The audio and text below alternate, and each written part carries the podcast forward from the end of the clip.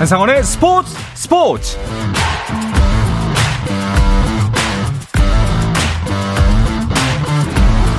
스포츠가 있는 저녁 어떠신가요? 아나운서 한상원입니다. 오늘 하루 이슈들을 살펴보는 스포츠 타임라인으로 출발합니다.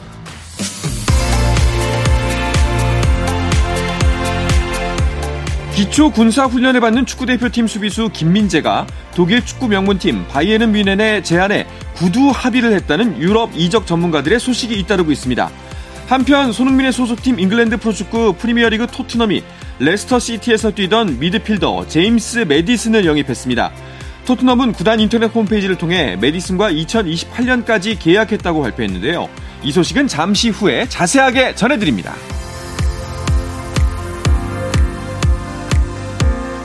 미국 메이저리그 뉴욕 양키스의 헤르만이 메이저리그 통산 24번째 퍼펙트 게임의 주인공이 됐습니다. 오클랜드와의 원정 경기에 선발 등판한 헤르만은 9이닝 동안 탈삼진 9개를 잡아내며 안타와 볼넷을 단 한 개도 내주지 않는 완벽 투로 퍼펙트 게임을 달성했습니다. 한편 샌디에이고 대 피츠버그의 대결에서는 김하성은 5타수 무안타로 부진했고 배지환은 결장했습니다. 경기에서는 피츠버그가 7대 1로 승리했습니다. 한편 피츠버그 산하 마이너리그에서 빅리그 복귀 준비를 하고 있는 최지만은 트리플 A 경기에서 투런 홈런을 기록했습니다.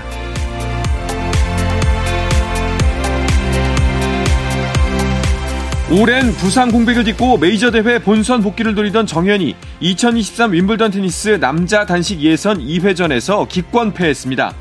정현은 대회 예선 2회전에서 엔조 쿠아코에게 1세트를 1대 6으로 내준 뒤 2세트 0대2로 뒤진 상황에서 기권했는데요. 정현은 부상이 있었던 어깨 부위 통증이 재발했을 가능성이 있어 또다시 한동안 코트를 떠날 가능성도 제기되고 있습니다. 여자 배구 대표팀의 세계 랭킹이 34위까지 밀렸습니다.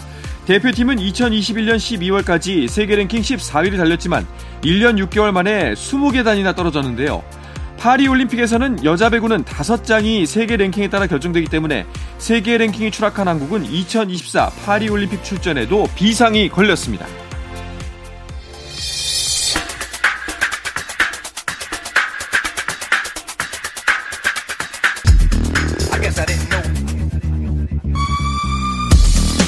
영국과 한국으로 가는 이원 축구 방송 해축 통신 시작하겠습니다. 오늘은 중앙일보의 송지훈 기자가 목요일에 등판을 했습니다. 어서 오십시오. 안녕하세요. 반갑습니다. 저희가 보통 이제 목요일, 금요일 이어서 축구 소식을 전하다 보니까 뭐 콜라보를 하기도 하는데 송지훈 기자가 또 목요일에 오니까 오늘 또 색다르네요. 저한테 그 축구 얘기하는 날은 사실은 금요일이잖아요. 그렇죠. 그리고 요일이 바뀌고 이렇게 주제도 달라지다 보니까 음. 완전히 다른 분위기라는 이제 그런 느낌도 받는데 네. 심지어 스튜디오가 같은데도 좀 다른 데 있는 것 같기도 하고 그렇죠. 좀 그렇긴 하거든요. 근데 그래도 이 국내 축구와 해외 축구 다 축구라는 같은 울타리 안에 있으니까 어, 똑같은 마음으로 잘 풀어가 보도록 하겠습니다. 알겠습니다. 오늘 잘 부탁드리겠습니다. 자 그리고 영국에 있는 이건 축구 전문 기자도 만나보겠습니다. 이건 기자 안녕하세요. 네, 안녕하세요. 영국 런던에 있는 이건입니다. 네, 반갑습니다. 이건 기자, 그 제가 듣기로는 송지훈 기자랑 굉장히 친하다고 알고 있는데 방송을 통해서 만나는 건 두 분 거의 처음 아닌가요? 아, 네, 뭐, 방송을 통해서 1년에 한두 번 만날까 말까 하긴 하는데, 네. 이 방송으로 또 송지훈 기자의 또 목소리를 들으니 아주 새롭고, 특히나 마음이 콩닥콩닥 설렙니다. 아, 설렌가. 이또 여기서 브레몬스가 나오나요? 뭐, 펴, 영숙에 계시잖아요, 이건 기자는. 평소에도 두 분이 연락을 자주 하는 편이세요? 뭐, 업계 선후배기도 하지만, 네. 친한 형동생이기도 하고요. 음... 뭐 평소에도 자주 통화할 정도로 친하게 지내는데, 네. 이 방송으로 들으니까 이 목소리가 네. 아좀 더좀 좀 멋있게 들리는 것 같다라는 네, 그런 생각이 듭니다. 알겠습니다. 오늘 두 분의 멋진 호흡 기대해 보도록 하겠습니다. 자, 먼저 많은 분들이 가장 궁금해하는 소식부터 짚어보겠습니다. 어, 이강인 선수 이적설입니다. 사실 기사가 정말 많이 나왔는데 이랬다가 저랬다는 부분도 있고 오피셜이 왜 안 되는 걸까요? 프랑스 쪽 매체들이 지금 이 부분에 대해서 자주 보도를 하고 있는데요. 지금 파리 생제르맹에게 가장 우선적인 과제는 뭐 선수 영입도 있지만 사령탑 교체. 어. 지금 여기에 모아져 있는 걸로 보입니다. 네. 지금 팀을 이끌고 있는 이 크리스토프 갈티에 감독을 새 감독으로 교체하는 작업을 진행을 하고 있고요. 유력한 후보자는 뭐 미리 알려져 있다시피 루이스 엘리케 감독이거든요. 네. 먼저 새 감독 선임을 마무리한 뒤에 이강인 선수 포함해서 이제 그동안 진행해 왔던 그런 새로 영입할 선수들의 그런 이제 계약도 줄줄이 확정 지을 것으로 보입니다. 그렇군요. 그렇다면은 특별한 변수, 특별한 이변은 아마도 없을 것이다. 이렇게 예상해도 될까요, 이건 기자? 네, 그렇습니다. 특별한 이변이라는 거, 변수라는 거, 예를 들어서 갑자기 이제 파리 생제르맹이 이강인 선수를 계속 이제 이적을 시키려고 하고 있는데 이 상황에서 맨시티라든지 뭐 예를 들어 유벤투스라든지 이런 팀에서 메, 아, 파리 생제르맹이 이적을 제한한 이적료의 한두 배나 세 배를 주지 않는 이상은 음. 이강인 선수는 아, 마요르카를 떠나서 파리 생제르맹으로 갈 것 같고요. 지금 현 상황에서 어, 송지훈 기자가 말씀하신 대로 엘리케 감독 선임 문제도 있고 또 회계 연도상 6월에 그 이적료를 지불하면서 그렇게 하는 게 6월에 포함되는 것보다는 7월에 포함되는 것이 세계 연도상 낮다라고 또 파리 생제르맹이 그렇게 판단을 한 것 같습니다. 네. 그렇기 때문에 어, 특별한 변수가 없는 이상은 이강인 선수의 파리 행은 시간 문제 7월 중으로는 빠르면 7월 초 안에 끝날 문제로 보이고 있습니다. 정말 빠르면 다음 주 안에도 이제 발표가 날 수도 있는 상황처럼 들립니다. 이강인 선수 관련해서는 송지훈 기자도 취재하고 계시죠? 그 이제 방금 이건 기자가 네. 이제 뭔가 변수에 대한 이야기를 했는데 제가 최근에 그 마요르카 관계자하고 이제 좀 만나서 대화를 나눠봤거든요. 네. 그랬더니 마요르카에서는 마지막 순간에라도 이적이 불발되면 좋겠다. 어, 이제 이, 와서? 네, 이제 와서 뭐 지금이라 어느 팀으로 가더라도 네. 안갈 수 있으면 우리 팀으로는 베스트입니다 라고 얘기를 하더라고요. 음. 그럴 정도로 뭐 그런 관심을 이강인 선수를 정말 좋아하지만 이강인 선수가 이적하는 건 사실 이제 여기서 지금 시점에서는 뭐 거의 확정된 걸로 보이고 막을 수 없겠죠. 어디로 가느냐인데 사실은 파리 생제르맹 쪽이 뭐 제가 보기에는 99%라고 말해도 틀리지 않을 것 같습니다. 음. 일단은 아까 뭐 송지훈 기자가 말씀하셨던 것처럼 루이스 에니케 감독이 선임이 되고 나면은 가속도가 훨씬 더 붙을 것이다라고 말씀하셨는데 이강인 선수와 엔리케 감독의 케미는 어떨 걸로 보이세요? 루이스 엔리케 감독이 그 과거 FC 바르셀로나 시절에 treble을 달성했었던 네. 아주 훌륭한 지도자거든요. 전술적으로도 정말 전형적인 그런 스페인 지도자의 모습을 잘 어. 보여주는데 아주 짧고 간결하게 이어지는 패스 플레이 네. 뭐 이런 거 경기를 풀어가는 그런 지도자고요. 이강인 선수야말로 사실 기술 좋고 또 플레이 스타일 창의적이고 이렇기 때문에 궁합이 상당히 잘 맞을 것이다라는 음. 그런 전문가들의 평가가 많고 그리고 선수 입장에서 해외로 이적할 때 사실 가장 큰 걸림돌 중에 하나가 의사소통이에요. 네네. 그러니까 정말 축구 실력이 좋아도 이 문화에 분위기에 적응을 못해서 실패하고 돌아오는 선수들도 많은데 이강인 선수 같은 경우는 지금 엘리케 감독과 스페인어로 소통을 할 수가 있기 그렇죠. 때문에 그런 점에서도 상당히 음... 긍정적이다라고 말씀드리겠습니다. 그렇네요. 자, 만약에 이제 엘리케 감독이 선임이 되고 이강인 선수도 가고 또 이제 팀 구성원도 바뀔 텐데 어, 기존의 PSG하고는 정말 다른 모습의 팀이 되겠네요. 음, 파리 생제르맹이 이번 여름에 이제 이강인 선수 포함해서 새로운 얼굴들 대거 영입하겠다라고 준비를 하고 있는데 역시나 이제 장기적인 관점에서 팀의 체질을 좀 개선해 보겠다라는 그런 의지로 볼 수 있고요. 실제로 지금 프랑스 쪽 미디어 쪽 보도를 보면 메시 선수가 나간 상황에서 지금 팀의 기둥인 네이마르와 은바페 중에 한 명을 추가로 보낼 수도 있다라는 이야기까지 음. 하고 있거든요. 네. 실현이 되든 아니면 되지 않든 기존의 팀 질서와 분위기 그리고 뭐 여러 가지 경기를 풀어가는 색깔까지도 새로운 선수들로 바꿔보겠다라는 의도가 보여지고요. 네. 이강인 선수가 여기에 중요한 축을 담당하고 있다. 이렇게 보시면 되겠습니다. 알겠습니다. 자, 이건 기자. 그 손흥민 선수에 대한 이야기도 하고 싶은데요. 토트넘의 행보에도 많은 관심이 쏘이고 있습니다. 요즘 분위기 어떤가요? 네, 토트넘은 지금 새 판을 짜고 있는 분위기입니다. 이제 앙제 어, 포스테코 글루 감독을 데리고 오면서 선수들도 이제 포스테코 글루 감독의 마음에 맞는 선수들로 재편을 하고 있는데요. 일단 올 여름 이적 시장에서 3명을 어, 데려왔습니다. 클루세프스키 선수 임대로 계속 토트넘에서 뛰고 있었는데 완전 이적을 확정 지으면서 이제는 어, 토트넘 선수가 됐고요. 네. 여기에 어, 위고 요리스 선수가 팀에서 나간다 안 나간다 얘기가 많은데 나갈 것 같거든요. 요리스 선수를 대체하기 위해서 이탈리아 엠폴리에서 뛰고 있는 비카리오 골키퍼를 데려왔습니다. 그리고 이제 어제 계속 토트넘이 어떻게 보면 플레이메이커가 크리스티안 에릭센 선수가 나간 이후에 플레이메이커가 애매했는데 음. 이 플레이메이커 자리를 채워줄 제임스 매디슨 선수를 레스터 시티에서 이제 4천만 파운드 이적료를 주고 이적을 확정을 했습니다. 매디슨 선수가 그 유니폼을 들고 이 official 옷 포스터까지 찍었는데요. 어, 플레이메이커를 보강을 함으로써 포스테코글루 감독이 433 전형을 주로 쓰는데 거기에 맞는 공격형 미드필더 플레이메이커로 이제 자리매김을 했고요. 어, 그 외에 이제 중앙 수비수 한 명에서 두 명 그리고 왼쪽 풀백까지 노리고 있다라는 그런 소식들도 계속 들어오고 있습니다. 네, 착실하게 리빌딩을 하고 있는 것 같은데 레스터 시티가 강등되면서 이제 제임스 매디슨이 오게 된 거잖아요. 이게 굉장히 좋은 카드인가요? 사실상 강등이 되지 않았다면 이런 좋은 선수를 굳이 내보낼 이유가 없었겠죠. 음... 레스터 시티도. 이 매디슨 선수 특징을 생각해 보면 중앙 미드필더로 어떤 전체적인 경기 템포를 조율하는 그런 역할도 있지만 이 공격 지역으로 넘어가는 이제 패스를 뿌려주는 역할. 이 역할에 상당히 특화된 선수거든요. 네. 지금 기존 토트넘 허리에 이제 로드리고 벤탄쿠르 선수 그리고 또 에밀 호이비에르 이런 선수들이 있는데 이 선수들의 특징이 뭐 조금씩 서로 다르긴 합니다만은 근본적으로는 공격력의 보탬이 된다보다는 좀 더 이제 경기 흐름을 조율하거나 수비 쪽에 가담해주는 그 역할에 좀 더 뛰어난 완성도를 보여주는 선수들이에요. 메디슨 선수가 합류를 하면서 이 공격 쪽에 창의적인 패스를 넣어줄 수 있는 그런 옵션이 하나 추가로 생겼다라는 음. 점에서 본다면 토트넘에 상당히 좋은 영입이 되겠습니다. 그렇군요. 자 이렇게 착실하게 리빌딩을 하고 있는데 과연 어, 토트넘이 올 시즌 굉장히 부진했잖아요. 과연 그 성적 그리고 전력을 어느 정도 보강할 수 있을 거라고 보시나요?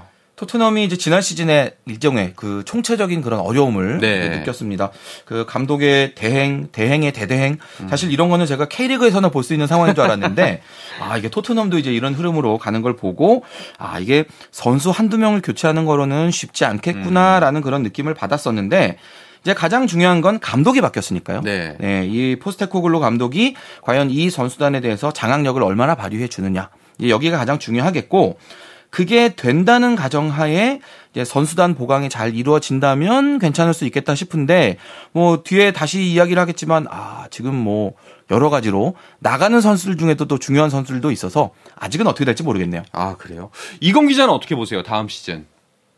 어, 일단은 그 포스테코글루 감독, 제 지난번에도 말씀을 드렸지만, 포스테코글루 감독이 이 토트넘의 선수단을 장악하는데 한계가 있지 않겠느냐. 음. 어, 포스테코글루 감독이 뭔가 어, 이제까지 자신의 경력상에서 프리미어 리그 급의 팀을 맡은 적이 한 번도 없거든요. 아시아에서 많이 했었기 때문에 이런 프리미어 리그의 스타 선수들을 장악하는데 문제가 생길 것이고 물론 이제 토트넘이 이번 시즌에 유럽 대항전에 나가지 못하기 때문에 거기에 따른 뭔가 체력적인 어, 그런 보강이라든지 체력적으로 좀 여유가 있겠습니다만 아, 감독의 리더십에서 문제가 생기면서 아, 지난 시즌에 차지했던 리그 8위 그 언저리에서 어, 이제 끝내지 않겠느냐, 그 언저리에서 어... 시즌을 마무리하지 않겠느냐라는 저는 좀 비관적인 생각을 아직까지는 가지고 있습니다. 아, 두 분 말씀을 정리해 보니까 확실히 쉽지 않은 길이네요. 아무리 지금 노력한다고 해도 시간이 다소 걸리고 또 어렵, 어려운 선택이다라고 좀 정리할 수가 있을 것 같습니다. 근데 여기에 더해서 조금 안타까운 소식 혹은 이제 악재라고 할 수 있을까요? 어, 케인이 떠날 것 같다는 소식이 계속해서 들려옵니다. 이건 기자. 네, 어, 늘 여름 이적 시장이 되면 케인의 이적 소식은 이제는 어, 변수가 아니라 상수로서 어, 토트넘의 여름 이적 시장 시작은 케인의 이적설, 케인의 루머로 시작한다라고 보시면 될 것 같은데 이번 시즌도 같습니다. 케인이 어, 그 다시 팀을 떠나고 싶어 한다라는 그런 이적설, 루머설이 다시 불거지고 있습니다. 어, 왜냐하면 케인은 어, 정말 월드 클래스급의 그런 경기력을 가지고 있지만 경력이 한 번도 없습니다. 그렇기 음. 때문에 항상 우승을 하고 싶어 하고요. 그 점을 노려서 이제 각 빅클럽들이 아 이제 우리 우리 팀에 오면 우승 시켜 줄게라고 이야기를 하면서 계속 들어오라고 하고 있습니다. 이 상황에서 토트넘은 계속 케인을 팔지 않겠다라는 그런 상황인데 이번 여름 이적 시장이 조금 특별한 게 케인과 토트넘의 그 계약 기간이 딱 1년 남았습니다. 네. 때문에 토트넘 입장에서도 이번 시즌 보내고 나면 케인을 이적료 한 푼 없이 그냥 자유 계약으로 보내야 되는 상황이거든요. 이런 상황에서 여러 어, 이번에는 팔지 않겠느냐라는 그런 이제 예측들이 나오고 있고요. 이런 상황에서 바이에른 미넨이 어 우리 케인 꼭 데려가고 싶다라고 하면서 어 처음에는 이적료 천억을 제시를 했는데 토트넘이 즉각 거절을 하니까 여기에 이제 바로 하루 만에 1,330억 원, 이야. 330억 원을 더해가지고 네. 다시 제안했거든요. 그만큼 지금 바이에른 미네는 케인을 데려가고 싶어 하는 거고 토트넘은 지금 계속 고민에 빠져 있는 상황이고 케인 자체는 지금 바이에른 미네로 가고 싶어 하는 분위기인 것 같습니다. 그래요. 야, 거절 한 방에 30%를 올리네요. 예, 네, 괜찮은 것 같은데. 근데 만약에 이렇게 케인이 토트넘에서 빠지게 된다면 그 손흥민 선수가 이제 원톱으로서 역할을 혼자 다 해야 되는 건가요? 손흥민 선수가 이제 프리미어리그 득점왕 했던 네. 그, 그 시즌 이제 좋은 예가 될 것 같아요. 당시에 케인 선수가 시즌 초반에 부상으로 많이 빠졌었고 손흥민 선수가 원톱으로 나섰고 괜찮은 경기력을 보여줬던 그런 기억이 있는데 만약 실제로 케인 선수가 팀을 떠나게 된다면 토트넘이 지금 당장 케인급 선수를 데려오진 않을 거예요. 음. 그러니까 케인만큼의 성장할 수 있는 그런 잠재력이 있는 선수를 데려오겠지만 지금 케인 정도의 완성형 선수를 큰 돈을 주고 데려오진 않는 게 이 토트넘 구단의 정책이기 때문에 실질적으로 이제 손흥민 선수가 이제 공격의 리더 역할, 구심점 역할, 해결사 역할 다 해줘야 되는 그런 상황이 올 가능성이 높습니다. 그렇군요. 영국에서는 이 케인 이적에 대해서 어떤 이야기들이 나오고 있나요? 지금 케인 이적에 관련해서 예상이 되게 조심스럽습니다. 왜냐하면 2년 전에도 맨시티가 케인을 데려가겠다라고 했었을 때 케인도 아예 나 가고 싶어 이렇게 이야기를 하면서 약간 태업성에 그리고 여러 가지 언론 플레이를 했는데 결국 맨시티를 못 갔거든요. 네. 그런 상황이기 때문에 아 이거 지금 갈 것 같은데 갈 것 같은데 그래도 안 갈 가능성도 꽤 있어. 나는 정말 신중한 모습을 보이고 있고 특히나 다니엘 레비 회장 자체가 일단 계속 그냥 계속 그 얘기예요. 우리는 케인을 팔지 않는다. 우리는 케인을 팔지 않는다. 이게 정말 케인을 팔고 싶지 않아서 케인을 팔지 않는다고 얘기를 하는 건지 아니면 그 얘기를 통해서 좀 더 몸값을 올리려고 하는 건지 그게 지금 불분명한 상황이거든요. 그렇기 음. 때문에 언론들도 그냥 그렇다더라, 그냥 제안을 했다더라, 팔지 않겠다더라. 요 정도 선에서 어, 보도를 하고 있지 갈 것이다, 가지 않을 것이다에 대해서는 상당히 신중하고 섣불리 결론을 내리지 못하는 그런 상황이 되고 있습니다. 그렇군요.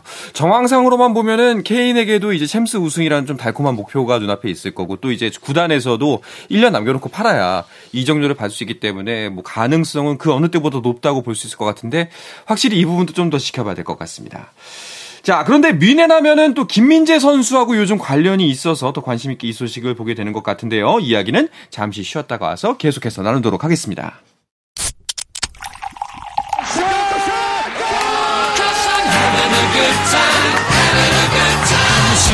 치열한 하루를 보낸 당신과 함께 마시는 짜릿한 스포츠 한 모금. 매일 저녁 8시 30분 한상원의 스포츠 스포츠. 영국과 한국을 넘나드는 이원 축구 방송 중앙일보의 송지훈 기자, 영국의 이건 축구 전문 기자와 해축통신 진행하고 있습니다. 자, 오늘 뜬 기사인가요? 김민재 선수의 민혜행 이제 정말 오피셜만 남았다. 이런 기사를 본것 같은데요. 그 유럽 축구 이적 뉴스 관련해서 네. 그 이른바 우리가 거피셜이라고 부르는 거피셜이요. official까지는 아니지만 이건 뭐 거의, 거의 official이나 official. 마찬가지야. 네. 이제 그 거피셜을 네. 정확하게 알려주는 축구 전문가들이 많이 있어요. 음. 대표적으로 이제 파브리치오 로마노라는 기자가 있습니다. 네. 이 기자가 이적 뉴스 전할 때 확정된 유력한 이적에 대해서는 이제 here we go 우리말로 가자 음. 이렇게 이제 표현을 쓰고 이 소식을 전달하는 전달을 하는데. 우리 시간으로 오늘, 오늘 아침에 김민재 선수 관련해서 이 here we go가 떴습니다. 네. 지금 행선지는 역시나 바이에른 뮌헨이고요. 5년 계약에 합의됐다라는 그런 내용인데 지금 뮌헨이 이 토트넘의 케인 선수 영입에도 공을 들이고 있기 때문에 토트넘에서 손흥민 선수와 함께 발을 맞추고 예그 합작골 최다골 기록도 세웠던 케인 선수가 다음 시즌에는 김민재 선수와 함께 민헨의 음. 창과 방패로 새 출발할 수도 있는 그런 가능성이 점점 높아지고 있는 상태입니다. 이야, 그렇게 되면은 어, 정말 또 굉장히 다들 또 더 바빠질 것 같다는 생각이 드는데 그런데 이건 기자 케인 선수도 그렇고 김민재도 그렇고 모두 맨체스터 유나이티드에서 좀 노렸던 선수들 아닌가요? 네, 그렇습니다. 맨체스터 유나이티드도 이제 타도 맨시티를 캐치프레이즈로 내세우면서 다시 한 번 더 이제 맨유의 전성 시대를 열겠다. 거기를 위해서는 공격과 수비의 핵심 자원으로서 해리 케인 그리고 김민재 선수를 데려오겠다라는 그런 내부 방침을 정했었습니다. 특히나 김민재 선수에 대해서는 그럼 뭐 6개월 전부터 우리는 김민재 선수를 데려가겠다, 데려가겠다, 데려가겠다 이렇게 언론 플레이를 하면서 계속 이렇게 흘렸는데요. 네. 결국에는 맨유가 좀 주춤한 사이에 바이에른 뮌헨이 그냥 조용히 있다가 한 방 딱 찔러가지고 데려가는 어, 뭐 그런 상황이 연출될 것 같고요. 어, 맨유 입장에서는 뭐 해리 케인 선수, 김민재 선수도 그렇고 다른 선수들, 메이슨 마운트라든지 뭐 이런 선수들까지도 메뉴 우리가 이렇게 노리면 왜 계속 바이에른 미넨이 중간에 앞에 간다, 하이제킹을 하는 건지 모르겠다 싶을 정도로 뒤에 위상이 이렇게까지 떨어졌나 할 정도로 좀 서럽고 어, 정말 가슴 아픈 상황이 연출되고 있습니다. 이게 좀, 어, 좀 속된 표현하면 우라통이 터지는 상황이지 않습니까? 사실 맨유 지난번에 이제 설명으로는 이제 그 구단 매각 절차 때문에 어, 좀 주춤하는 사이에 다른 팀들이 이제 눈독을 들인 거잖아요. 맨유 입장에서는 진짜 화가 날 것 같아요. 네, 뭐 맨유 입장에서 사실 케인 선수, 김민재 선수 다 먼저 접촉했고 분위기가 꽤 괜찮았는데 이렇게 뮌헨과 이제 와서 좀 핑크핑크하는 이런 상황들이 음. 상당히 불쾌할 수밖에 없겠죠. 말씀하신 대로 지금 구단주 이제 글레이저 가문이 구단을 매각을 하고 있고 지금 이 상황에 곧 있으면 내가 이 구단의 주인이 아닌데 굳이 큰 돈을 들어가면서 좋은 선수들 내가 좀 사와야 돼? 음. 라는 그런 느낌으로 소극적으로 지금 돌아섰기 때문에 지금 선수 영입이 잘 안 되고 있는 이런 상황인데요. 사실 그 김민재 선수 영입 관련해서도 그 이정료는 어차피 다 정해져 있으니까요. 바이아웃을 주면 되니까 연봉을 얼마나 보장하느냐 이게 네. 문제였는데 결국 그 연봉 싸움에서 이제 맨유가 뮌헨에 크게 밀린 거거든요. 음. 뮌헨이 한 1.5배 정도를 더 불렀다라는 그런 현지 보도가 나오는데 뭐 맨유 입장에서 뮌헨이 상당히 밉겠지만 사실은 뭐 지금 맨유 집안 문제가 더 큰 거니까요. 네. 네. 어쩔 수 없는 상황인 거죠. 그렇군요. 자, 그리고 또 이적 관련해서 반가운 소식입니다. 김지수 선수가 브렌트포드로 갔습니다. 이제 이건 기자는 더 바빠지는 거 아닌가요? 네, 그렇습니다. 이제 김지수 선수 성남에서 뛰고 있던 정말 유망주 2004년생 선수인데요. 어, 이번 주 초에 오피셜이 났습니다. 15번째 한국 선수로는 15번째 프리미어 리거가 됐고요. 어, K리그 2에서 프리미어 리그로 직행한 첫 번째 선수가 됐습니다. 어, 지난주에 이제 도착을 했었을 때 잠시 만나봤고요. 계속 이제 김지수 선수 측과 어, 따로따로 만나고 있는데 상당히 어, 성공 가능성도 높고 특히나 이제 멘탈이 강한 선수이기 때문에 음. 크게 주눅들지 않는 선수라서 상당히 인상적이었고요. 일단은 B팀에서 훈련을 시작할 것 같은데 A팀과도 이제 훈련을 병행하고 브랜트포드가 7월에 어, 프리시즌으로 미국 투어를 갈 예정입니다. 여기에도 합류를 해서 어, 어느 정도의 이제 여기서 뛸 수 있을지 바로 A팀 올라갈 수 있을지 이런 부분들을 여러 가지 어, 체크를 한다고 하니까요. 어, 조금 더 계속 어, 지켜보시면 좋을 선수 같습니다. 그렇군요. 사실은 이제 김민재 선수가 뭐 프리미어 리그에 수비수로서 가장 처음 입성할 줄 알았는데 리틀 김민재가 가게 됐습니다. 이 얘기를 듣는 맨유 팬들 한 번더 네. 네, 마음이 아프시겠네요. 사실은 지금까지 우리 이제 유럽 무대에 진출했던 한국 선수들이 대부분 미드필더, 공격수 이제 이쪽으로 좀 포지션이 많이 쏠려 있었고 수비수는 진짜 손에 꼽을 정도로 귀해요. 음. 지금 국가대표급 중에서도 지금 유럽에서 뛰는 선수가 이제 포르투갈 리그에서 뛰고 있는 박지수 선수. 네. 그리고 이번 A 매치 평가전에 이제 테스트를 받은 이제 독일의 박규현 선수 네. 정도인데 프리미어리그 무대에 진출한 한국인 1호 수비수. 음. 사실 얼마 전까지만 해도 김민재가 될 것이다라는 그런 추측이 유력했지만 그랬었죠. 네, 지금 이제 조금 전에 이건 기자도 설명했지만 이제 김지수 선수가 아직 20살도 되지 않은 이 어린 선수가 그 영광을 차지하게 됐고요. 뭐 15번째 한국인 K 프리미어 리거. 네, 정말 대단한 음. 타이틀이고 저도 꼭 성공하는 모습 보고 싶네요. 네. 네. 어, 앞으로도 진짜 좀 좋은 활약 계속해서 볼 수 있으면 좋겠는데 일단은 그 브렌트포드에서 우리말로 하면 2군이죠. B팀에서 적응 기간을 갖는다면서요. 네, 그렇습니다. 그 브랜트푸드가 이 김지수 선수를 정말 특별하게 생각하고 있다라는 것이 이 지점에서 알 수가 있는데 오. 어. 예를 들어서 그냥 무리시켜서 A팀에서 뛰게 하면서 어떻게 보면 A팀에 있는 선수들이 좀 더 강하고 특히나 프리미어 리거들이기 때문에 김지수 선수가 잘못 갔다가 괜히 자신감 잃고 주눅들 수 있거든요. 그리고 또 어, 영국에 처음 왔기 때문에 여러 가지 적응도 해야 되고 현지도 익히는 시기가 있어야 되는데 적응기가 있어야 되는데 네. 거기에 대해서 부담 주지 않겠다. B팀에 가서 조금 더 선수들이랑 친해지고 프리미어리그 분위기도 익히고 여러 가지 영어도 익혀라 이런 식으로 해서 어, 일단 B팀에서 시작을 하고요. 제가 내부 사정을 얘기를 들어보니까 브랜트포드에서는 B팀에서 그러니까 김지 선수를 B팀에서 적응시키고 난 이후에 크리스마스 때죠. 올해 12월 즈음에 A팀으로 불러 올릴 그런 음. 목표로 김지 선수를 계속 키우겠다. 라는 내부 방침을 정한 것으로. 한 6개월 정도 이제 적응 기간을 거치겠다라는 이야기인데 뭐 사실 김지수 선수가 활약하길 바라는 마음, 성공하길 바라는 마음 모두가 같을 거라고 생각하는데 송지훈 기자가 보시기에 김지수 선수의 성공 가능성, 뭐 이제 브랜트포드라는 특성, 프리미어리그라는 특성 모든 걸 감안했을 때 어떻게 보세요? 많은 영국 매체들이 지금 네. 김지수 선수에 대해서 소개를 할 때 제2의 김민재, 음. 국내 언론에서도 마찬가지입니다만 그런 표현을 쓰면서 기대감을 보여주고 있는데요. 김지수 선수도 이제 김민재 선수 못지않게 아주 다양한 재능을 가지고 있는 선수인 건 맞습니다. 그런데 그 김민재 선수처럼 그 체격에 비해서 압도적인 스피드 네. 이런 걸 활용해서 경기를 풀어가는 스타일은 아니거든요, 분명. 음. 그렇기 때문에 김지수 선수의 관건은 이제 얼마나 빠르게 판단을 해서 상대의 공격수의 이제 침투 루트를 미리 봉쇄하느냐. 이제 이 부분에 이제 달려 있다고 보고요. 그리고 프리미어 리그가 이제 워낙에 경기 템포가 빠르기 때문에 이제 그거에 적응하는 문제 음. 그리고 또 주변 동료 선수들과의 어떤 연계 플레이 그러니까 이런 부분들은 이제 지금 그 브랜트포드가 B 팀에서 이제 김지 선수를 두고 이제 계속 연마시킬 부분들이기도 한데 이런 거를 얼마나 빨리 잘 구단이 원하는 만큼 해내느냐 음. 이 부분에 이제 성공 가능성이 달려 있다고 보고 지금 이 시점에서 제가 드리고 싶은 말씀은 일단 잠재력은 분명하다. 잠재력은 네, 분명하다. 네, 분명히 올라갈 수 있는 그런 실력이 있고요. 이거를 본인이 얼마나 빨리 드러내서 보여주느냐. 저는 음. 뭐 여기 달려 있다고 봅니다. 이 지점에서 또 이제 김지수 선수가 2004년생이라는 거 아직 성장하고 있는 선수라는 점이 또 더욱더 큰 매력으로 다가온 것 같습니다. 자, 그리고 오늘 마지막 소식으로 메시 소식을 한번 전해볼까 하는데요.